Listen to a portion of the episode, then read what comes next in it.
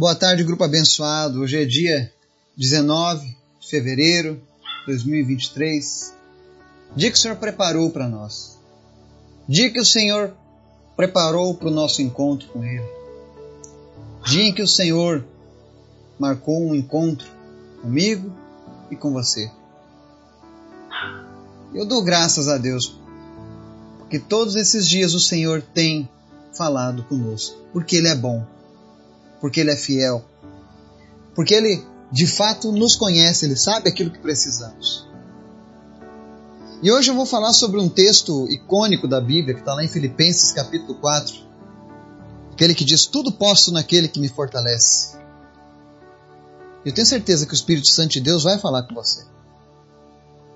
Hoje é um dia muito especial para mim.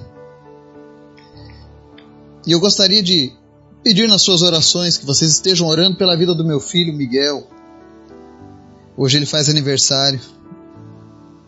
Hoje foi o dia que Deus escolheu para me abençoar com meu primogênito, o meu tão desejado filho. E me alegra o coração quando eu vejo ele servindo a Deus, quando eu vejo ele cumprindo os desígnios de Deus, quando eu ouço Deus falando acerca do futuro dele na presença do Senhor. Esse é o maior presente que um pai pode receber. Então eu queria que vocês orassem hoje, especialmente pela vida do Miguel, para que Deus continue guardando ele, usando ele, dando sabedoria, se movendo através dele.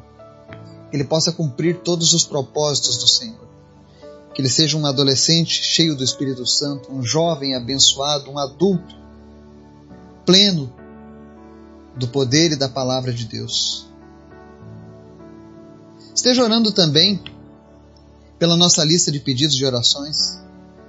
Eu quero que você ore em especial pela vida do irmão Elias. Ele sofreu um AVC, está passando um tempo de prova, paralisado de um lado,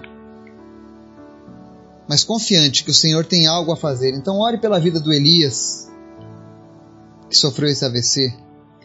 Ore também pela vida dos nossos líderes, dos pastores que Deus colocou sobre as nossas vidas. Ore em especial pela vida do pastor Cleison, da esposa dele, Andresa, pela vida do pastor Reneu, pela vida da esposa dele, Janaína.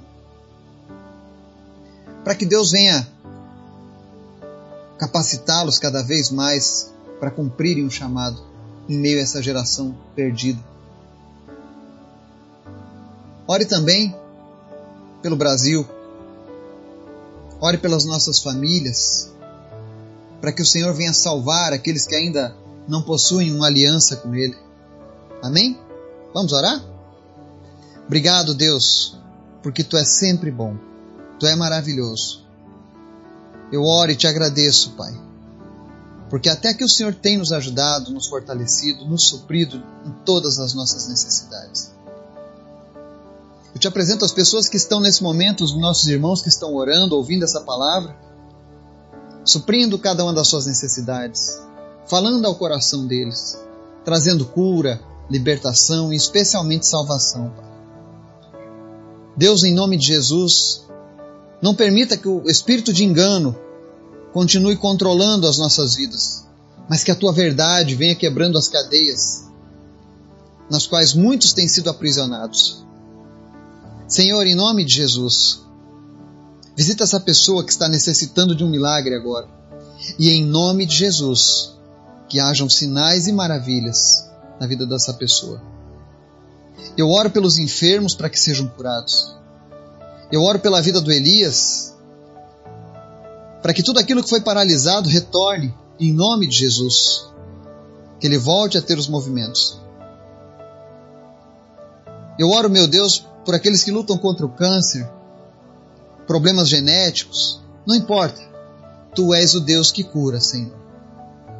Oro pelas nossas famílias para que sejam fortalecidas no Senhor.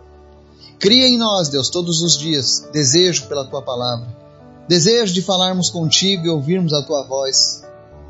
Que não sejamos meramente religiosos, mas sejamos verdadeiramente discípulos, filhos do Senhor.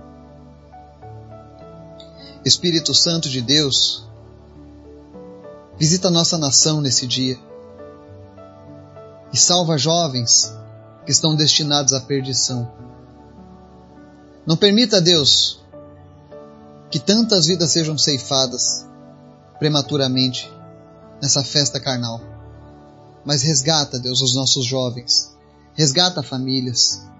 Visita aqueles casamentos que estão falidos, destruídos. Restaura, Senhor, os relacionamentos em nome de Jesus. Eu oro também, Pai, pela vida do meu filho Miguel. Cumpra nele, Senhor, o desejo do teu coração. Encha ele, Senhor, todos os dias de temor e tremor pela tua presença. Obrigado, Deus, pelo presente que me deste, o qual eu não era digno, mas a tua graça e a tua misericórdia um dia me alcançaram. E eu consagro e agradeço a ti a família que eu tenho, os filhos que eu tenho, a esposa que eu tenho. Obrigado, Jesus. Obrigado pela tua bondade. Que pessoas que estão ouvindo essa mensagem nesse momento também sejam visitadas pelo Senhor. E se eles ainda não experimentam essa realidade nas suas casas, nas suas famílias, que eles comecem a te buscar e recebam, Deus, a tua visitação em nome de Jesus. Fala conosco através da tua palavra e nos ensina. Amém. Texto de hoje de Filipenses 4. Tem um verso que é muito conhecido, verso 13. E muitas pessoas usam esse verso como uma frase de efeito que diz assim: Tudo posso naquele que me fortalece. Então, às vezes, a pessoa está diante de algo impossível, tudo posso naquele que me fortalece. Vai fazer uma coisa, alguém diz que não pode, tudo posso naquele que me fortalece. Mas o sentido dessa palavra ele é muito mais profundo. O apóstolo Paulo, nos versos 11 e 12, diz assim, anteriores a esse versículo. Verso 11: Não estou dizendo isso porque esteja necessitado, pois aprendi a adaptar-me a toda e qualquer circunstância. Sei o que é passar necessidade e sei o que é ter fartura. Aprendi o segredo de viver contente em toda e qualquer situação, seja bem alimentado, seja com fome, tendo muito ou passando necessidade. Tudo posso naquele que me fortalece. E eu quero falar hoje sobre esse segredo de viver contente em toda e qualquer situação. Essa é uma das coisas mais necessárias hoje para nossa geração. Quantas pessoas aprisionadas pelos seus desejos, aprisionadas pela frustração dos seus planos, pessoas que já não sentem mais prazer em viver, porque vivem essa prisão nada satisfaz ela. E aqui o apóstolo Paulo ele ele fala qual é o segredo de viver contente, porque ele diz aqui que ele aprendeu a adaptar-se a toda e qualquer circunstância. E eu creio que nós estamos vivendo um tempo em nossa nação, no mundo, em que precisamos nos adaptar às novas circunstâncias.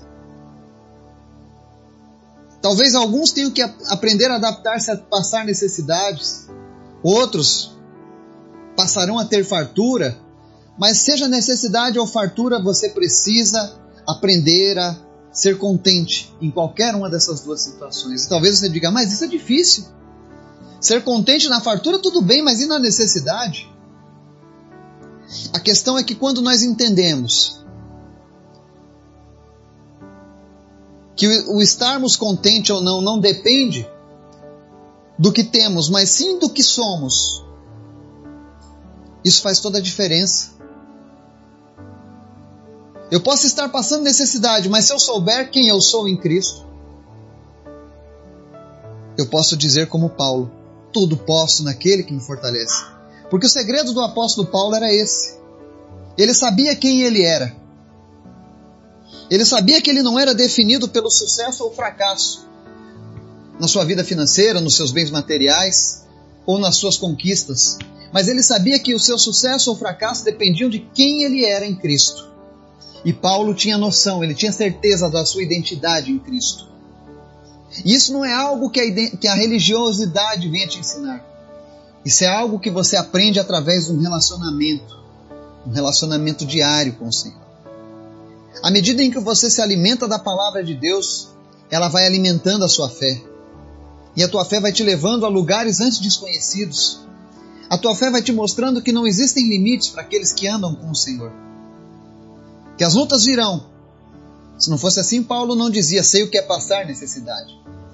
O tempo de necessidade é tempo de lutas. Mas ele aprendia a ser o segredo de ser contente mesmo na necessidade. Porque ele entendia que ainda que ele tivesse necessidade de alguma coisa, Cristo supriria ele em tudo que ele necessitasse. O nosso Deus nos supre. O nosso Deus nos fortalece. Mas para que isso aconteça, eu preciso conhecê-lo cada vez mais e mais. Eu preciso ter a certeza.